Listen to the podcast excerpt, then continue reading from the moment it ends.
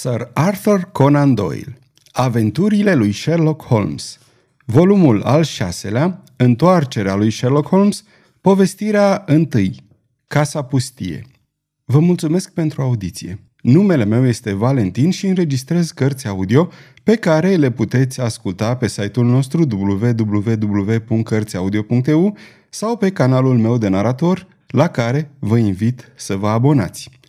Vă mulțumesc. Povestirea întâi. Casa pustie.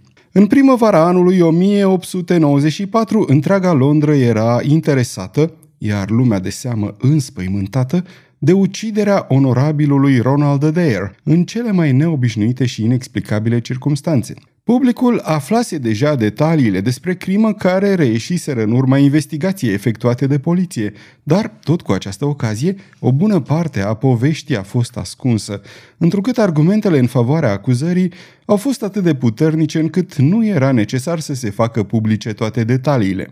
Abia acum, după aproape 10 ani, îmi este permis să fac cunoscute detaliile absente care întregesc acest remarcabil proces. Crima în sine prezintă interes, dar nici nu se compară cu urmările uluitoare care mi-au oferit cel mai mare șoc și cea mai mare surpriză dintre toate evenimentele petrecute în aventuroasa mea viață. Chiar și acum, după atâta timp, mă gândesc cu emoție și simt din nou acea mare bucurie, uimire și scepticism care mi-au invadat mintea. Permiteți-mi să mă adresez acelui public care a arătat un oarecare interes pentru sclipirile de moment gânduri și acțiuni ale unui om remarcabil, pe care le-am oferit ocazional și să nu mă învinovățească pentru că nu mi-am împărtășit cunoștințele cu el, lucru pe care l-aș fi considerat cea din tâi datoria mea dacă nu aș fi fost oprit de interdicția venită chiar de pe buzele sale, interdicție care a fost ridicată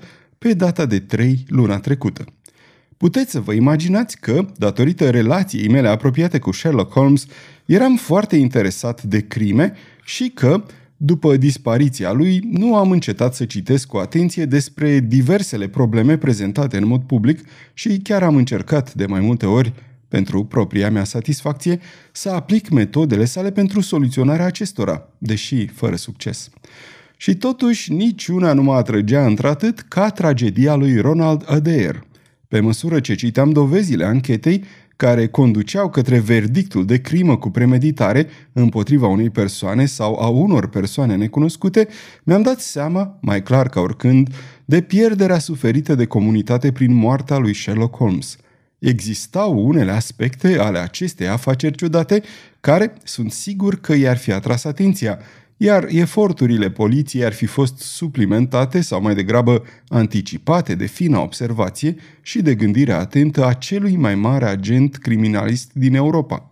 Toată ziua cât am condus ca să-mi fac rondul, am întors cazul pe toate părțile și nu am găsit nicio explicație care să mi se pară potrivită.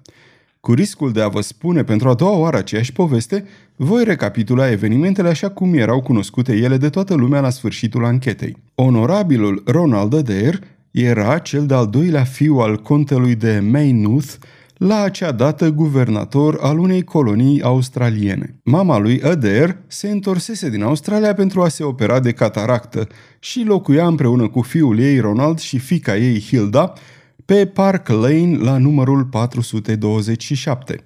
Tânărul se învârtea în cercurile cele mai selecte ale societății și nu avea, sau cel puțin nu se știa să aibă dușmani sau vreun viciu.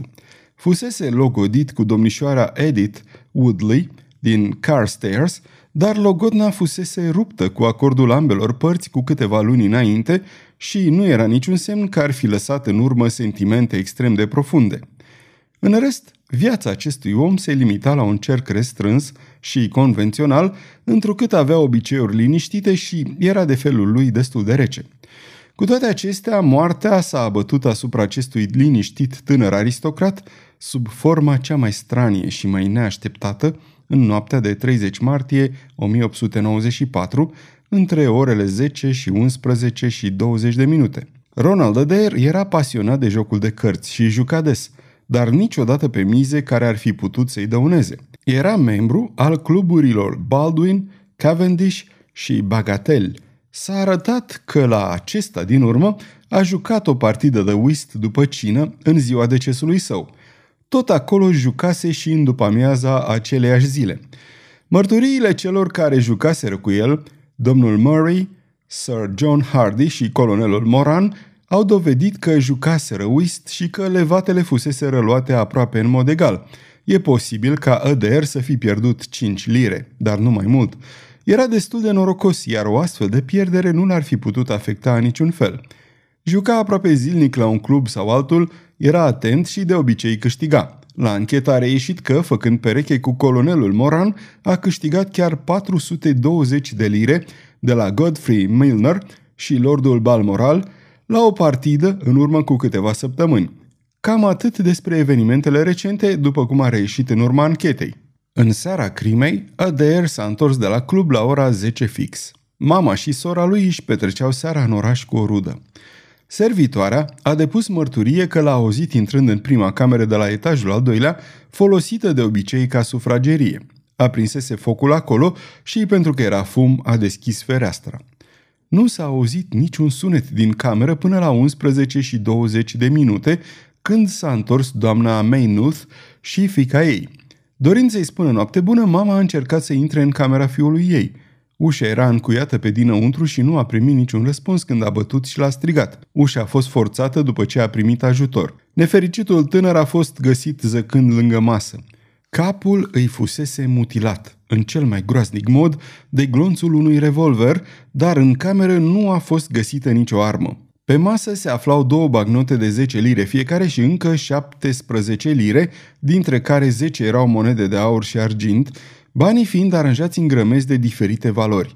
Pe o foaie de hârtie erau scrise niște numere lângă numele unor prieteni de-ai lui de la club, lucru care ne face să credem că înainte de a muri încerca să facă o socoteală a pierderilor și a câștigurilor de la jocul de cărți. O examinare superficială a circumstanțelor nu putea decât să facă acest caz și mai dificil.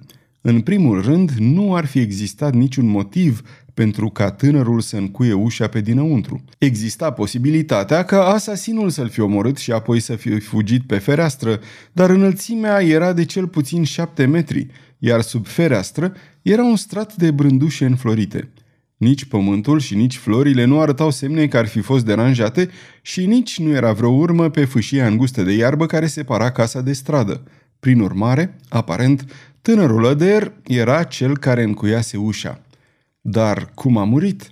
Nimeni nu ar fi putut să se urce până la fereastră fără să lase urme. Să presupunem că cineva ar fi tras prin fereastră. Atunci ar fi fost într-adevăr un țintaș remarcabil dacă ar fi provocat o astfel de rană mortală folosind un revolver. Pe de altă parte, Park Lane este o stradă foarte circulată, iar la câteva sute de metri de casă se află o stație de birje. Nimeni nu auzise împușcătura. Și totuși, exista un om mort. Exista glonțul de revolver ce se deformase, așa cum se întâmplă cu toate glonțele cu cap moale și era rana care trebuie să fi cauzat moartea instantanee. Acestea erau împrejurările misterului din Park Lane, care, în continuare, au fost complicate de absența totală a mobilului, din moment ce, așa cum am mai spus, tânărul ADR nu avea dușmani și nu se încercase sustragerea banilor, sau a lucrurilor de valoare din cameră. Toată ziua m-am gândit la acele lucruri încercând să găsesc o teorie care să le reunească pe toate și acea linie de minimă rezistență despre care sărmanul meu amic spunea că este începutul fiecarei investigații. Mărturisesc că nu am prea făcut progrese. Seara mă plimbam de-a lungul străzii Park Lane și pe la ora 6 m-am trezit la capătul ei care dădea în strada Oxford. Un grup de pierde vară așezați pe caldarâm care se uitau cu toții la o anumită fereastră, m-a îndrumat spre casa pe care venisem să o văd. Un bărbat înalt, slab, cu ochelari colorați, pe care eu îl bănuiam a fi un detectiv, își expunea o teorie în timp ce ceilalți se adunaseră în jurul său să asculte ce avea de spus.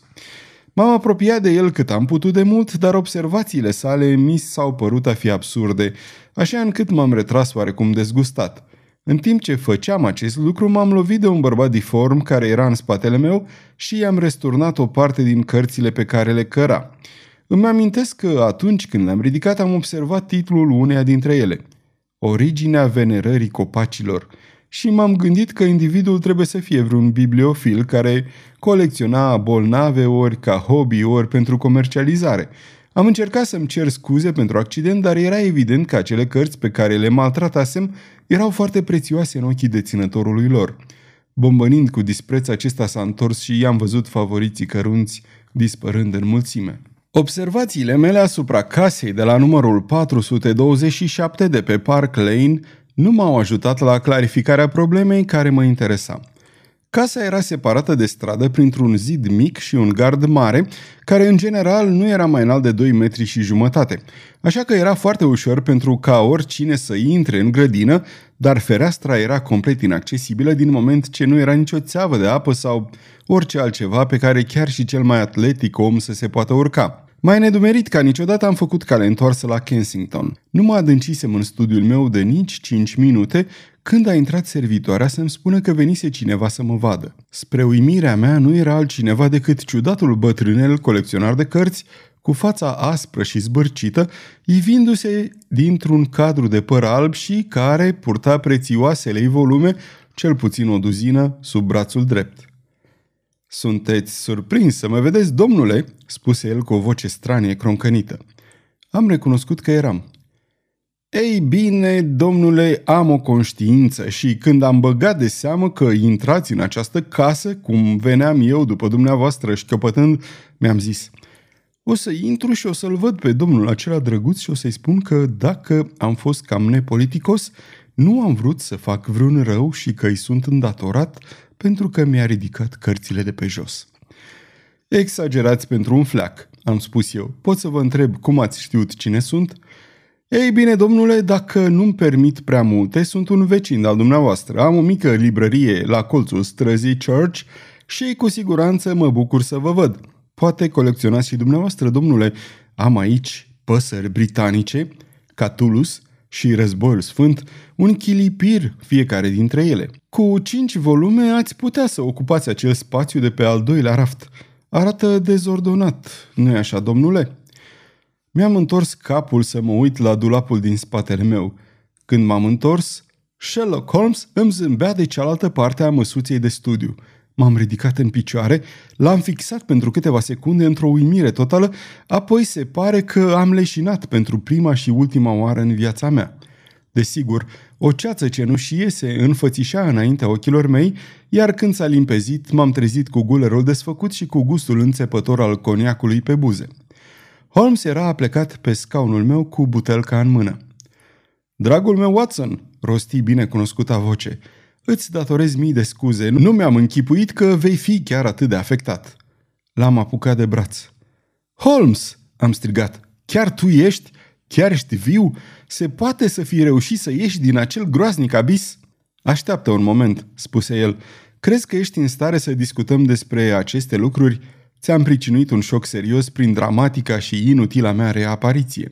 Sunt bine, dar cei drept Holmes nu-mi pot crede ochilor. Doamne Dumnezeule, să mă gândesc că tu, tu dintre toți oamenii te vei afla din nou în biroul meu? L-am apucat din nou de mânecă și am simțit mâna subțire și vânjoasă de dedesubt. Ei bine, oricum nu ești fantomă, am spus. Dragul meu, sunt nespus de fericit să te văd. Ia loc și spune povestea cum ai scăpat cu viață din acea prăpastie îngrozitoare. S-a așezat în fața mea și și-a aprins o țigară în cunoscuta sa manieră nonșalantă. Era îmbrăcat în anteriul ponosit de comerciant de cărți, dar în rest, tot ce mai rămăsese din acel individ erau claia de păr alb și cărțile vechi de pe masă. Holmes arăta mai degrabă slab și puternic decât bătrân, dar pe fața lui acvilină se distingea o umbră palidă care îmi spunea că viața lui în ultimul timp nu fusese prea sănătoasă. Mă bucur că pot să mă întind, Watson," spuse el.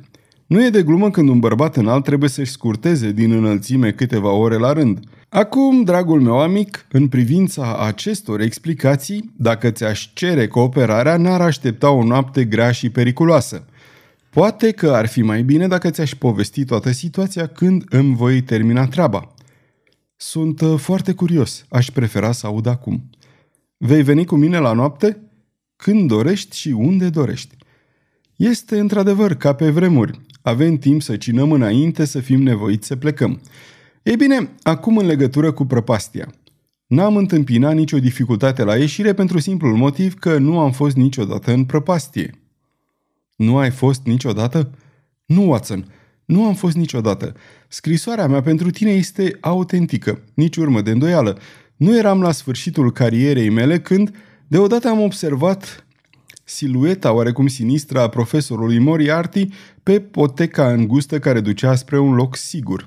Am citit în ochii lui un scop bine definit și de nezdruncinat. Am schimbat câteva cuvinte și astfel am obținut, politicos, permisiunea de a-ți scrie un bilet pe care l-ai primit ulterior. L-am lăsat alături de port țigaretul și bastonul meu și am pornit pe poteca avându-l pe Moriarty pe urmele mele – când am ajuns la capătul potecii, eram deja în mare pericol. Nu a scos nicio armă, dar s-a repezit la mine și și-a aruncat brațele lungi în jurul meu. Știa că nu mai are ce să facă și nu mai vroia decât să se răzbune pe mine. Ne-am clătinat pe marginea prăpăstiei. Desigur, am ceva cunoștințe de Baritsu sau sistemul japonez de luptă și, în mai multe ocazii, mi-au fost de folos – am scăpat din strânsoarea lui, iar el, urlând groaznic, s-a zbătut nebunește pentru câteva secunde și a încercat în van să se agațe cu mâinile. Dar cu tot efortul nu a reușit să-și mențină echilibrul și a căzut. M-am plecat peste marginea prăpăstiei și l-am văzut căzând. Apoi s-a lovit de o stâncă. A sărit și a ajuns în apă.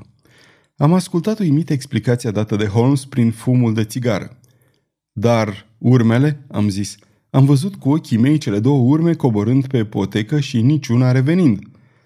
S-a întâmplat cam așa. În momentul când profesorul a dispărut, mi-am dat seama de extraordinara oportunitate pe care mi-a oferise destinul. Știam că Moriarty nu era singurul care jurase să mă ucidă. Mai erau cel puțin alți trei, a căror dorințe de răzbunare ar fi crescut după moartea liderului lor. Toți erau oameni foarte periculoși. Unul sau altul cu siguranță m-ar fi prins – pe de altă parte, dacă toată lumea era convinsă că sunt mort, atunci ei și-ar fi permis anumite lucruri și aș fi putut să-i distrug. Atunci ar fi fost timpul să anunț că încă mă aflu printre cei vii. Atât de repede gândește creierul încât cred că am analizat la toate aceste lucruri înainte ca profesorul Moriarty să fie ajuns în fundul prăpăstiei Reichenbach.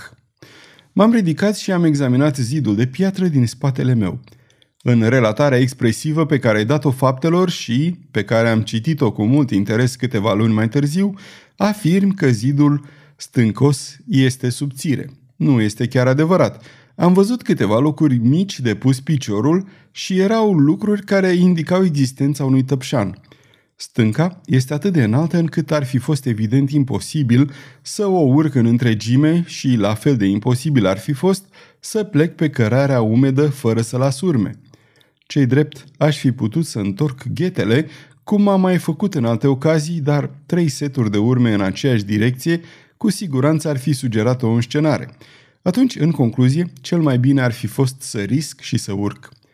Nu a fost un lucru plăcut, Watson. Prăpastia se căsca sub mine. Nu sunt o persoană cu o imaginație bogată, dar ai cuvântul meu că mi se părea că aud vocea lui Moriarty țipând la mine din abis.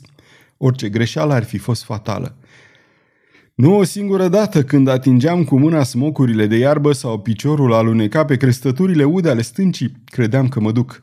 Dar m-am zbătut și în final am ajuns la un tăpșan lung de câțiva metri acoperit de mușchi moale și verde, unde puteam să stau perfect confortabil și fără să fiu văzut. Eu eram acolo întins când tu și oamenii tăi, dragul meu Watson, investigați în maniera cea mai plină de compătimire și ineficiență în prejurările morții mele. În fine, după ce ați ajuns la niște concluzii inevitabile și total eronate, ați plecat spre hotel, iar eu am rămas singur. Mi-aș fi închepuit că aventurile mele au luat sfârșit, dar o întâmplare neașteptată mi-a demonstrat că încă mă mai așteptau surprize. O piatră uriașă, venind de sus, a trecut pe lângă mine, a căzut pe potecă și s-a rostogolit în prăpastie. Pe moment am crezut că a fost doar o întâmplare, dar în secunda următoare, uitându-mă în sus, am zărit capul unui bărbat pe fundalul unui cer întunecat și o altă piatră a căzut chiar pe tăpșanul pe care eram eu lungit, aproape de capul meu. Desigur, nu întâmplător. Moriarty nu fusese singur. Un aliat, și acel aliat fusese de pază când profesorul m-a atacat. De la distanță, nevăzut de mine, fusese martor al morții amicului său și al fugii mele – A așteptat și apoi, urcându-se până în vârful stâncii, a încercat să ducă la bun sfârșit misiunea în care eșuase mentorul său. N-am avut timp să mă gândesc prea mult, Watson. Am văzut din nou acel chip sinistru a plecat asupra stâncii și mi-am dat seama că urmează altă piatră. M-am tărât în jos până la potecă. Nu cred că aș fi reușit să o fac cu sânge rece. A fost de o sută de ori mai greu decât urcușul, dar n-am avut timp să mă gândesc la pericol pentru că altă piatră a zburat pe lângă mine când mă aflam agățat cu mâinile de marginea tăpșanului. Pe la jumătatea drumului am alunecat, dar slavă Domnului, am aterizat pe potecă zgâriat și plin de sânge. M-am ridicat în picioare, am mers 15 km prin munți pe întuneric și o săptămână mai târziu m-am trezit în Florence cu certitudinea că nicio persoană de pe fața pământului nu știa ce se întâmplase cu mine. Am avut un singur confident, fratele meu Mycroft. Îți datorez multe scuze, dragul meu Watson, dar era foarte important pentru mine să se creadă că sunt mort și sunt convins că nu ai fi putut scrie o relatare atât de convingătoare a nefericitului final dacă nu ai fi crezut chiar tu că este adevărat. De mai multe ori în ultimii trei ani am încercat să scriu, dar de fiecare dată m-am temut că afecțiunea ta pentru mine te-ar conduce la vreo indiscreție care ar putea să-mi trădeze secretul. Din acest motiv, am plecat de lângă tine în seara asta când mi-ai deranjat cărțile, pentru că în acel moment mă aflam în pericol și orice semn de surpriză și emoție din partea ta ar fi atras atenția asupra identității mele și ar fi condus la cele mai deplorabile și ireparabile rezultate. Cât despre Mycroft, am fost nevoit să am încredere în el ca să obțin banii de care aveam nevoie.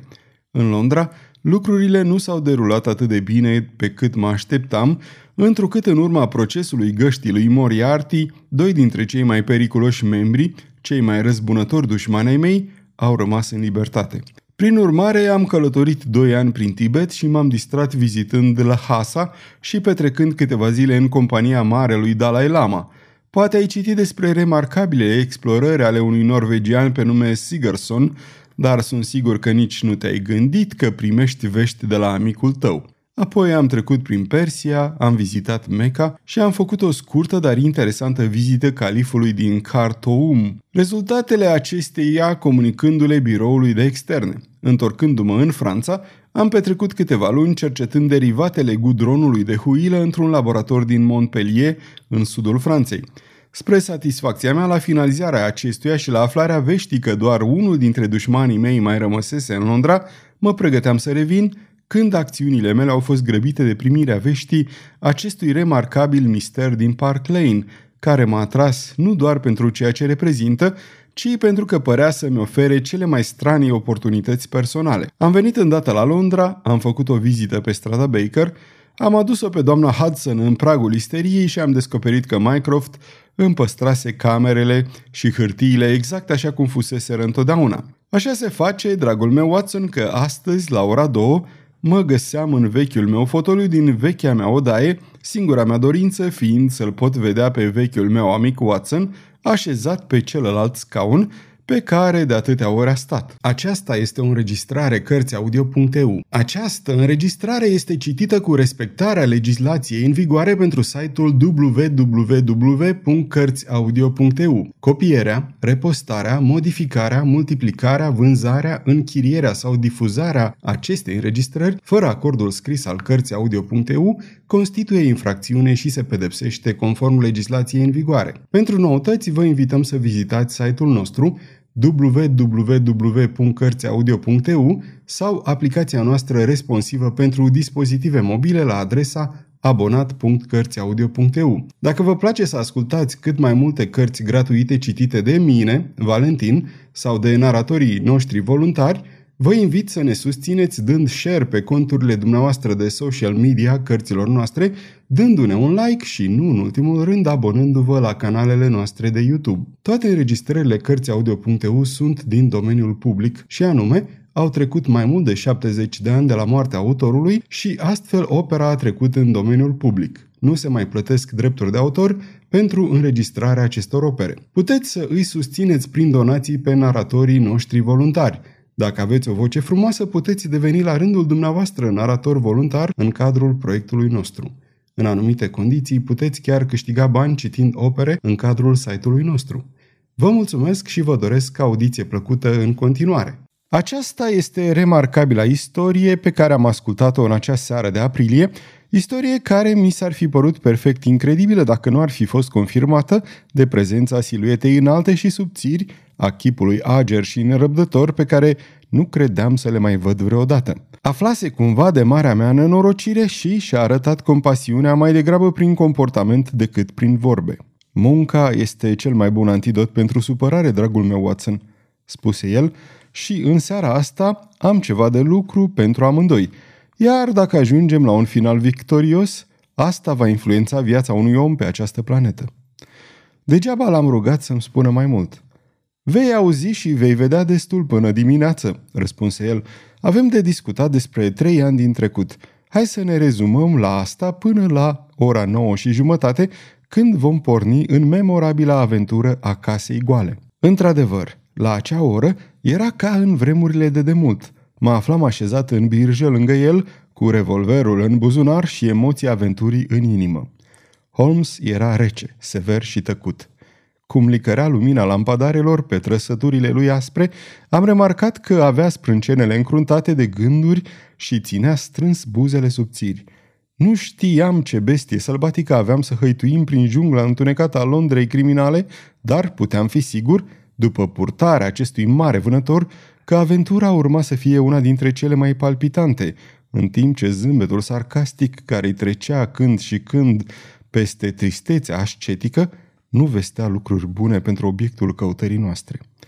Credeam că ne îndreptăm spre strada Baker, dar Holmes a oprit birja la colțul pieței Cavendish.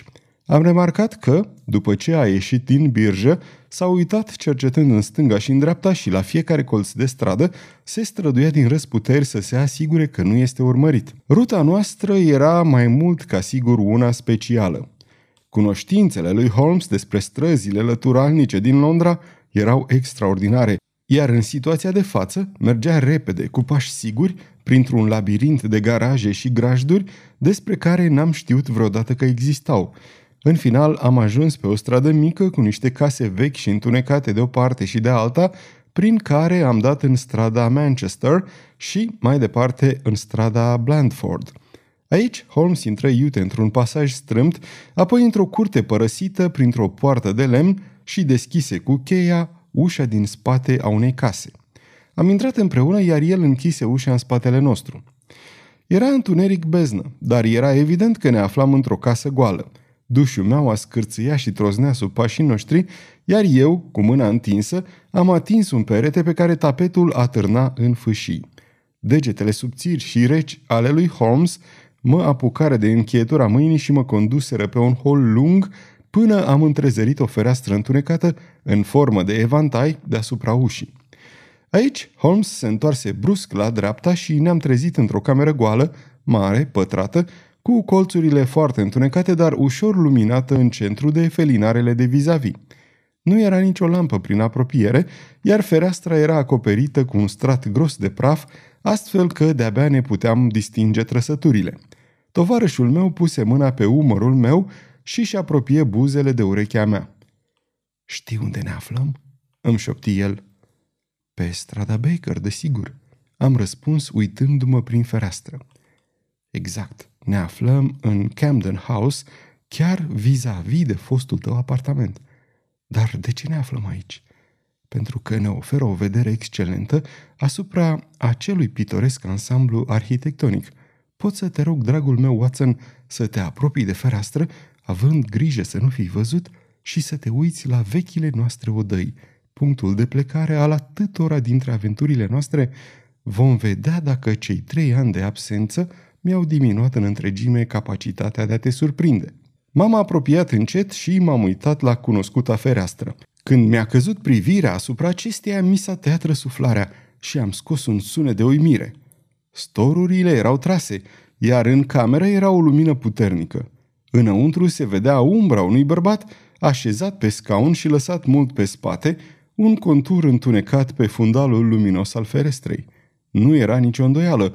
Postura capului, umerii lați, trăsăturile ascuțite, chipul era întors pe jumătate, efectul fiind cel dat de siluetele întunecate pe care bunicii noștri le înrămau.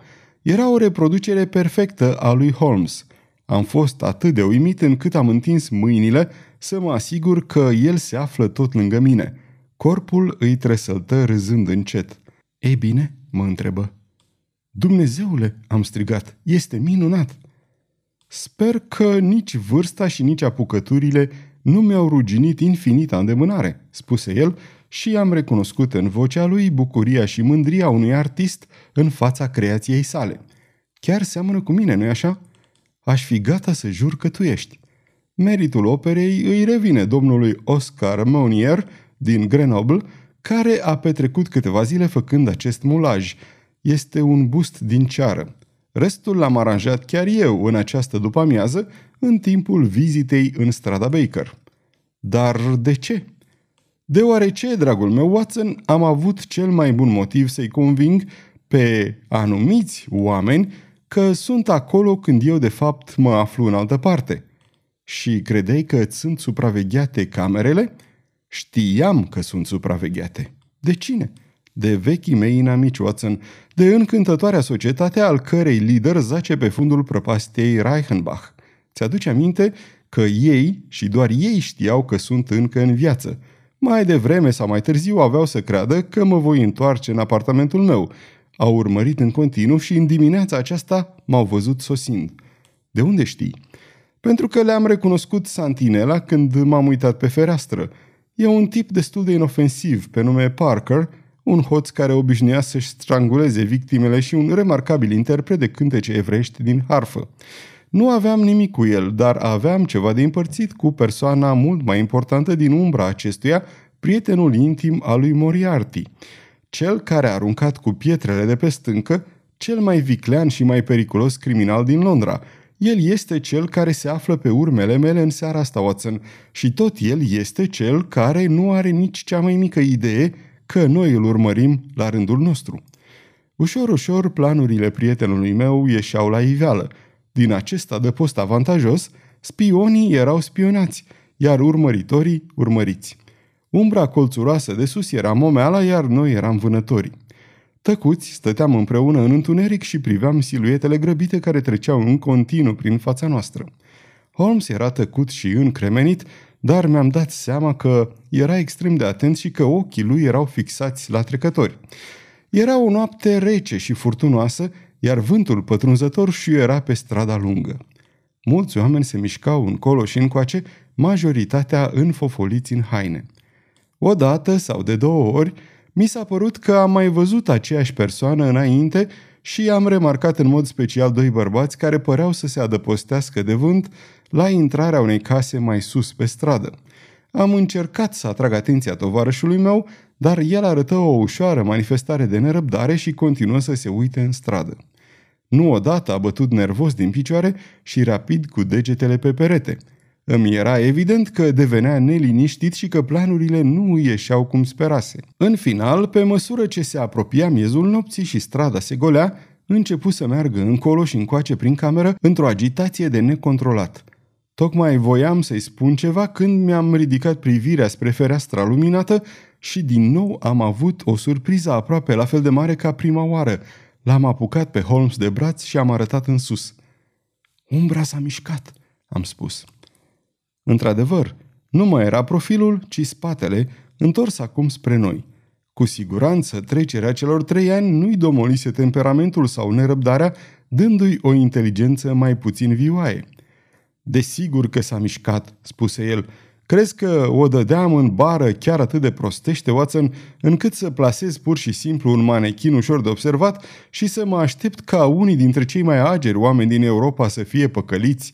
Ne aflăm în această cameră de două ore, așa că doamna Hudson a făcut câteva schimbări la manechin de opt ori sau mai exact o dată la un sfert de oră. Îl manevrează din față, astfel încât umbra ei să nu fie văzută. Ah, inspiră adânc, pătrunzător, plin de emoție.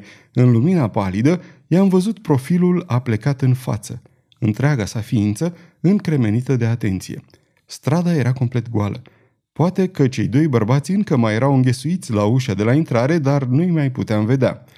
Totul era nemișcat și întunecat, în afară de acel paravan puternic luminat în galben din fața noastră, cu silueta neagră conturată în centru – Din nou, în liniștea completă, am auzit acel sunet vag șuierător care trăda o emoție intens suprimată. În secunda următoare, mă trase în cel mai întunecat colț al odăii și i-am simțit mâna pe buze avertizându-mă. Degetele care mă țineau tremurau. Nici când nu mai văzusem amicul atât de mișcat și totuși strada întunecată încă se întindea solidară în fața noastră. Dar deodată mi-am dat seama de ceea ce simțurile sale ascuțite deja distinseseră. Am auzit un sunet slab, tainic, dar nu dinspre strada Baker, ci chiar din spatele casei în care ne ascundeam. O ușă s-a deschis și s-a închis. O secundă mai târziu se auzeau pași prin hol, pași care voiau să fie silențioși, dar al căror sunet reverbera puternic în casa goală. Holmes s-a ghemuit lângă perete, iar eu am făcut la fel, mâna apropiindu-se de mânerul revolverului. Uitându-mă prin întuneric, am văzut slab conturul unui bărbat cu o nuanță mai închisă de negru decât întunericul din ușa deschisă. A stat o secundă și apoi s-a furișat amenințător mai departe în cameră, ghemuindu-se. Era la câțiva pași de noi, sinistru, și mă hotărâsem să-l înfrunt când am realizat că nu știa de prezența noastră acolo. A trecut pe lângă noi, s-a strecurat până la fereastră, foarte ușor și fără zgomot, și a ridicat o jumătate de picior. Se lăsă la acel nivel și atunci lumina de afară, care nu mai era palidă din cauza prafului, îi căzu pe față. Omul părea că și iese din piele de emoție. Ochii străluceau puternic și trăsăturile îi tremurau spasmodic. Era un om în vârstă, cu un nas subțire, proeminent, frunte înaltă, chel și cu o mustață uriașă încărunțită. Jobenul era tras pe ceafă și sub pardesiul deschis se vedea pieptarul de la o ținută de seară. Avea un chip slab, dar oacheș, marcat de riduri adânci, sălbatice. În mână avea ceva care semăna cu un baston, dar când l-a pus pe podea a scos un sunet metalic. Apoi, din buzunarul pardesiului scoase un obiect greoi și se adânci într-o îndeletnicire la finalul căreia se auzi o pocnitură ascuțită, tare, asemănătoare zgomotului scos de un arc sau de un zăvor care se închide. Fiind în continuare îngenunchiat pe podea, se aplecă în față și își puse toată forța și greutatea pe o pârghie, rezultatul fiind un sunet șuierător, amețitor, care s-a sfârșit încă o dată cu o pognitură puternică. Atunci s-a întors și am văzut că în mână avea un fel de pușcă cu patul ușor deformat.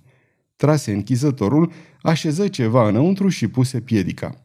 Apoi, ghemuindu-se, sprijini capătul țevii de pervazul ferestrei deschise și i-am văzut mustața atârnând peste patul puștii și ochii lucindu-i pe măsură ce cerceta în prejurimile.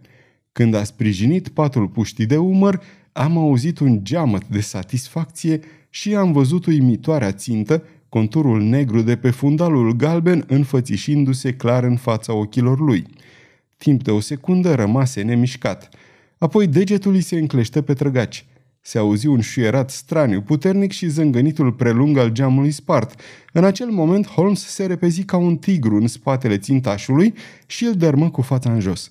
Acesta se ridică într-o secundă și cu o forță convulsivă îl apucă pe Holmes de gât, dar l-am lovit cu patul revolverului și căzut din nou pe podea.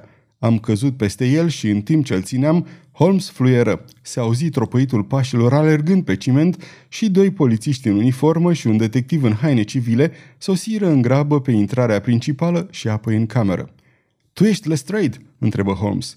Da, domnule Holmes, am preluat chiar eu sarcina. Mă bucur să vă văd înapoi în Londra, domnule. Cred că ai nevoie de puțin ajutor neoficial. Trei crime nerezolvate într-un an nu prea merge la straight, dar în cazul misterului Molsey te-ai descurcat, nu ca de obicei, adică să spunem că te-ai descurcat binișor. Ne ridicarăm toți în picioare, prizonierul respirând greu, de fiecare parte a sa fiind câte un ofițer de poliție robust. În stradă deja începuseră să se adune câțiva gură cască. Holmes se duse la fereastră, o închise și trase jaluzelele.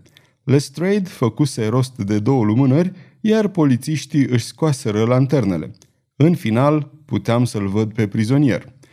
Fața care se întoarse spre noi era extrem de virilă și totuși sinistră. cu o frunte de filozof și un maxilar senzual, bărbatul trebuie să fie avut predispoziție atât pentru bine cât și pentru rău, dar nimeni nu se putea uita în ochii săi albaștri și cruzi, cu pleape căzute, batjocoritor, sau la nasul agresiv și la fruntea brăzdată și amenințătoare, fără să vadă cele mai clare semne ale firii periculoase. Nu băgă în seamă pe niciunul dintre noi, dar ochii ei erau fixați pe chipul lui Holmes cu o expresie plină de ură și uimire în egală măsură. Ticălosule, mormăia într-una. Isteți, isteți, ticălos! Ah, colonele!" exclamă Holmes, aranjându-și gulerul șifonat. Călătoriile sfârșesc cu întâlnirea îndrăgostiților, spune o veche piesă. Nu cred că am avut plăcerea să vă văd de când m-ați gratulat cu acele mici atenții, pe când mă aflam pe tăpșanul de deasupra prăpăstiei Reichenbach. Colonelul se uita în continuare la chipul amicului meu ca un om în transă. Ticălos și ret ce ești, era tot ce putea spune. Încă nu te-am prezentat, spuse Holmes. Domnilor, vi-l prezint pe domnul colonel Sebastian Moran, fost membru în armata indiană a majestății sale și cel mai bun vânător de pradă mare pe care l-au dat vreodată Indiile. Cred că nu mă înșel, colonele, când afirm că a rămas neegalată colecția dumneavoastră de tigri. Bătrânul fioros nu spuse nimic, dar continuă să se uite urât la tovarășul meu, cu acei ochi sălbatici și mustață țepoasă, el însuși semănând foarte mult cu un tigru. Mă mir că stratagema mea simplă a înșelat un vânător bătrân ca dumneata, spuse Holmes. Cred că ți este foarte cunoscută. Nu ai priponit niciodată un ied de un copac, nu te-ai ascuns în copac deasupra, cu pușca în mână, nu ai așteptat ca momeala să atragă tigrul? Casa goală este copacul meu, iar dumneata ești tigrul meu. Probabil că ai avut alte arme de rezervă în cazul în care apăreau mai mulți tigri sau presupunând prin absurd că nu mai nimereai ținta. Aceasta, și arătă de jur împrejur, sunt celelalte arme ale mele. Comparația este perfectă. Colonelul Moran sări în față cu un mârâit de furie, dar polițiștii îl traseră înapoi. Furia de pe chipul lui era evidentă.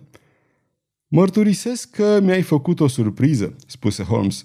Nu m-am gândit că tocmai dumneata vei folosi această casă goală și această convenabilă fereastră.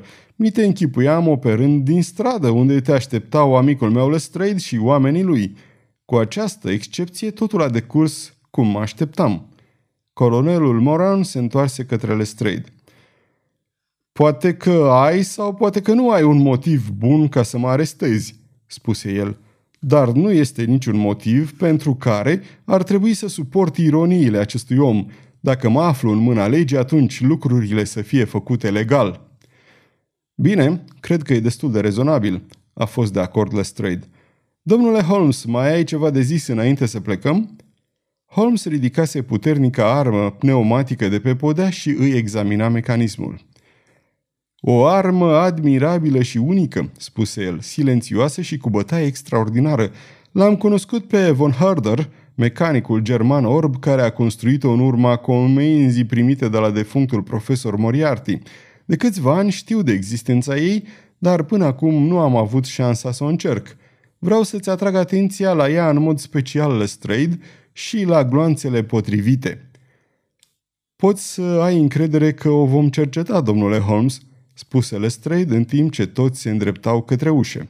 Mai este ceva? Vreau doar să te întreb ce acuzație preferi.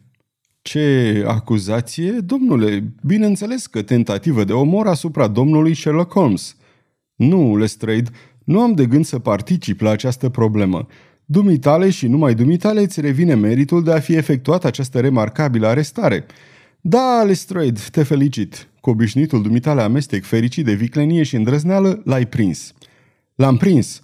Uh, pe cine, domnule Holmes?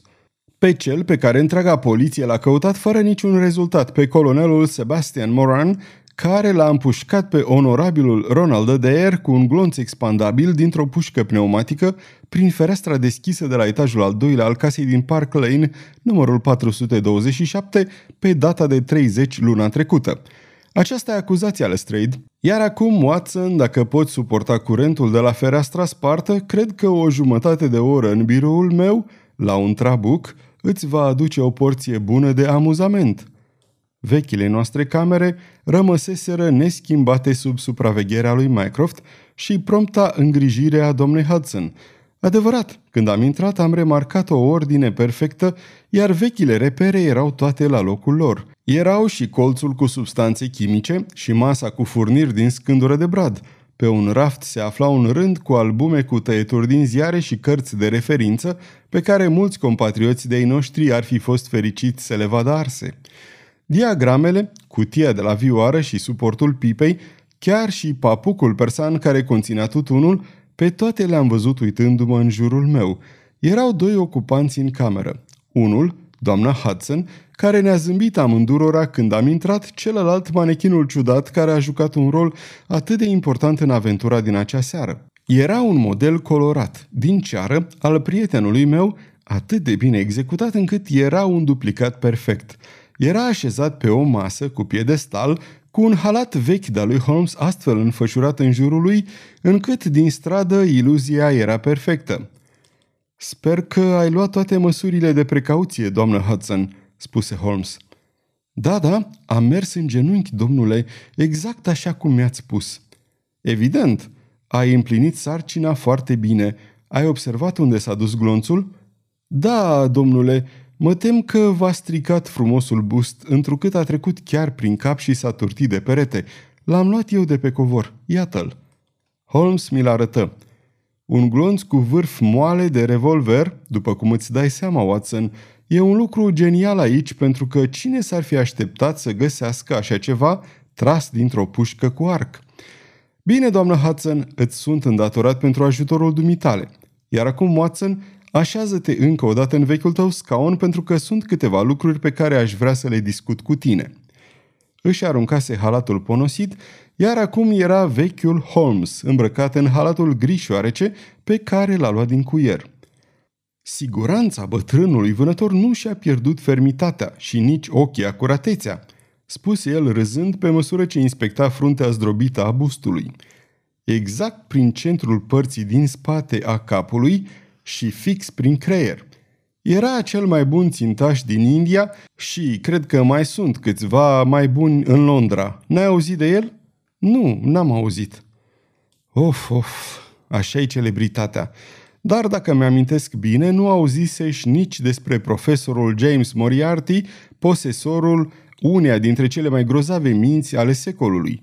Dă-mi indexul de biografii de pe raft. Dădu paginile leneș, trântit în scaunul său și pufăind nor de fum din trabuc. Colecția mea la litera M este grozavă, spuse el, doar Moriarty este îndeajuns pentru a face orice literă măreață și iată-l pe Morgan, otrăvitorul, și Meriden, a cărui amintire e abominabilă, și Mateus, care mi-a scos caninul stâng în camera de așteptare de la Charing Cross, și, în sfârșit, iată-l și pe prietenul nostru din seara aceasta. Mi-a dat cartea și am citit. Moran Sebastian, colonel, șomer, fost prim pionier în Bangalore, născut Londra 1840, fiu al domnului Augustus Moran, C.B., fost ministru britanic în Persia. Educat la Eton și Oxford, a luptat în campaniile din Jovaki, Afganistan, Clea Rasib, urgențe, Shepur și Kabul, autor al lucrărilor Vânatul Mare din vestul Himalaiei, 1881, Trei luni în junglă, 1884, Adresa strada Condit, cluburi frecventate. The Anglo-Indian Tankerville, Bagatelle, Card Club. Pe margine se putea citi scrisul migălos al lui Holmes, al doilea cel mai periculos om din Londra. E uimitor, spuse ei înmânându-i volumul. Acest om are cariera unui soldat onorabil. Adevărat, răspunse Holmes, S-a descurcat bine până la un punct. A fost întotdeauna un om cu nerv de oțel, iar în India încă se mai povestește despre cum s-a târât printr-un canal de scurgere după un tigru ucigaș de oameni. Știi, Watson, sunt unii copaci care cresc până la o anumită înălțime, iar apoi dezvoltă o dorință disgrațioasă de a ieși din comun. O să o remarci adeseori și la oameni.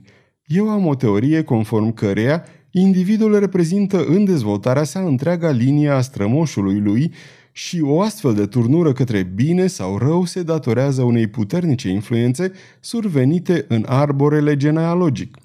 Astfel, omul a devenit esența istoriei propriei familii. Desigur, este ușor fantezistă. Ei bine, nu mai insist asupra ei. Indiferent de cauză, colonelul Moran a luat-o pe căi greșite.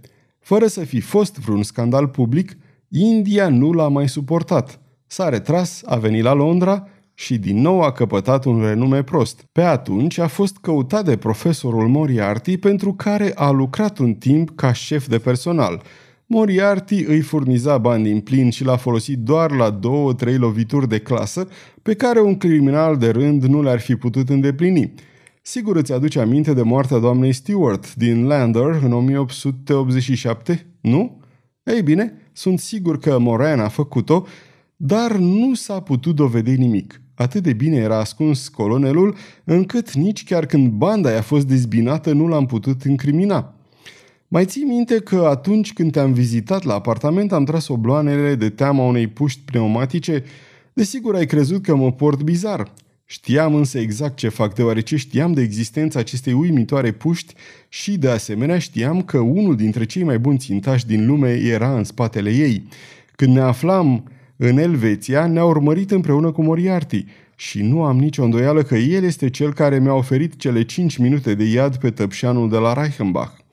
Îți închipui că am citit foarte atent ziarele în timpul șederii mele în Franța, așteptând prima ocazie să-l prind. Atâta timp cât el era liber în Londra, viața mea nu avea sens. Zi și noapte, umbra lui m-ar fi bântuit și ocazia ar fi venit mai devreme sau mai târziu. Ce puteam face? Nu puteam să-l împușc pur și simplu, că intram în boxa acuzaților. N-ar fi folosit la nimic dacă apelam la un magistrat. N-ar fi putut interveni doar pe baza unei suspiciuni. Astfel că nu puteam face nimic. Dar am urmărit veștile despre ultimele crime, întrucât știam că mai devreme sau mai târziu tot l-aș fi prins. Apoi a survenit moartea lui Ronald Adair. În sfârșit, mi se ivise ocazia. Știind ce a făcut, nu era logic că autorul fusese colonelul Moran, a jucat cărți împreună cu tânărul, l-a urmărit acasă de la club, l-a împușcat prin fereastra deschisă. Nu era nicio îndoială, doar gloanțele sunt de ajuns ca să-i pună lațul de gât. Am venit aici de îndată. Am fost văzut de santinelă și știam că aceasta îi va atrage atenția colonelului. Își va fi dat seama curând că întoarcerea mea avea legătură cu crima și se va fi alarmat teribil. Eram sigur că va încerca de îndată să mă elimine și în acest scop va aduce arma crimei. I-am lăsat o țintă excelentă la fereastră și după ce am anunțat poliția că ar fi putut fi nevoie de ei, apropo Watson, L-ai remarcat prezența în pragul ușii cu o acuratețe infailibilă. Am ocupat un loc de observare care mi s-a părut prudent și nici prin gând nu mi-ar fi trecut că el va alege același loc pentru atac. Acum, dragul meu Watson, mai e ceva care trebuie să-ți explic? Da, spuse ei. Nu mi este clar care au fost motivele colonelului Moran pentru asasinarea onorabilului Ronald Adair. Ah, dragul meu Watson, aici intrăm în domeniul ipotezelor unde cea mai logică minte poate greși. Fiecare poate crea propriile supoziții pe baza dovezilor prezente, iar ale tale pot fi la fel de corecte ca ale mele. Înseamnă că deja ți-ai format o ipoteză? Cred că evenimentele nu sunt prea greu de explicat. A reieșit faptul că tânărul Ader și colonelul Moran câștigaseră împreună o sumă considerabilă de bani. Acum, fără îndoială că Moran trișase, asta o știam de mult. Cred că în ziua crimei, Ader a descoperit că Moran trișa. E foarte probabil ca într-un cadru intim să fi vorbit cu el și să-l fi amenințat că îl demască dacă nu renunță la apartenența la club și promite că niciodată nu va mai juca. E puțin probabil ca un tânăr ca Adair să iște un scandal monstruos prin demascarea unui bărbat bine cunoscut și mult mai în vârstă decât el. Probabil că a acționat așa cum am sugerat. Excluderea din club ar fi însemnat ruina pentru Moran, care trăia de pe urma câștigurilor ilicite de la jocul de cărți. Prin urmare, l-a ucis pe Adair, care în acel moment încerca să-și dea seama câți bani trebuia să returneze el, întrucât nu putea profita de pe urma jocului necinstit al partenerului său. A încuiat ușa pentru cazul în care doamnele l-ar putea surprinde și insistă să afle ce făcea cu acele nume și monede. Crezi că merge? N-am nicio îndoială că ai descoperit adevărul. Se va confirma sau infirma la proces. Între timp, fie ce-o fi, colonelul Moran nu ne va mai deranja. Celebra pușcă pneumatică a lui Von Herder va împodobi muzeul Scotland Yardului, iar domnul Sherlock Holmes va fi încă o dată liber să-și dedice viața examinării acelor mici probleme interesante pe care viața complexă a Londrei ni le oferă din plin. Sfârșitul povestirii Casa Pustie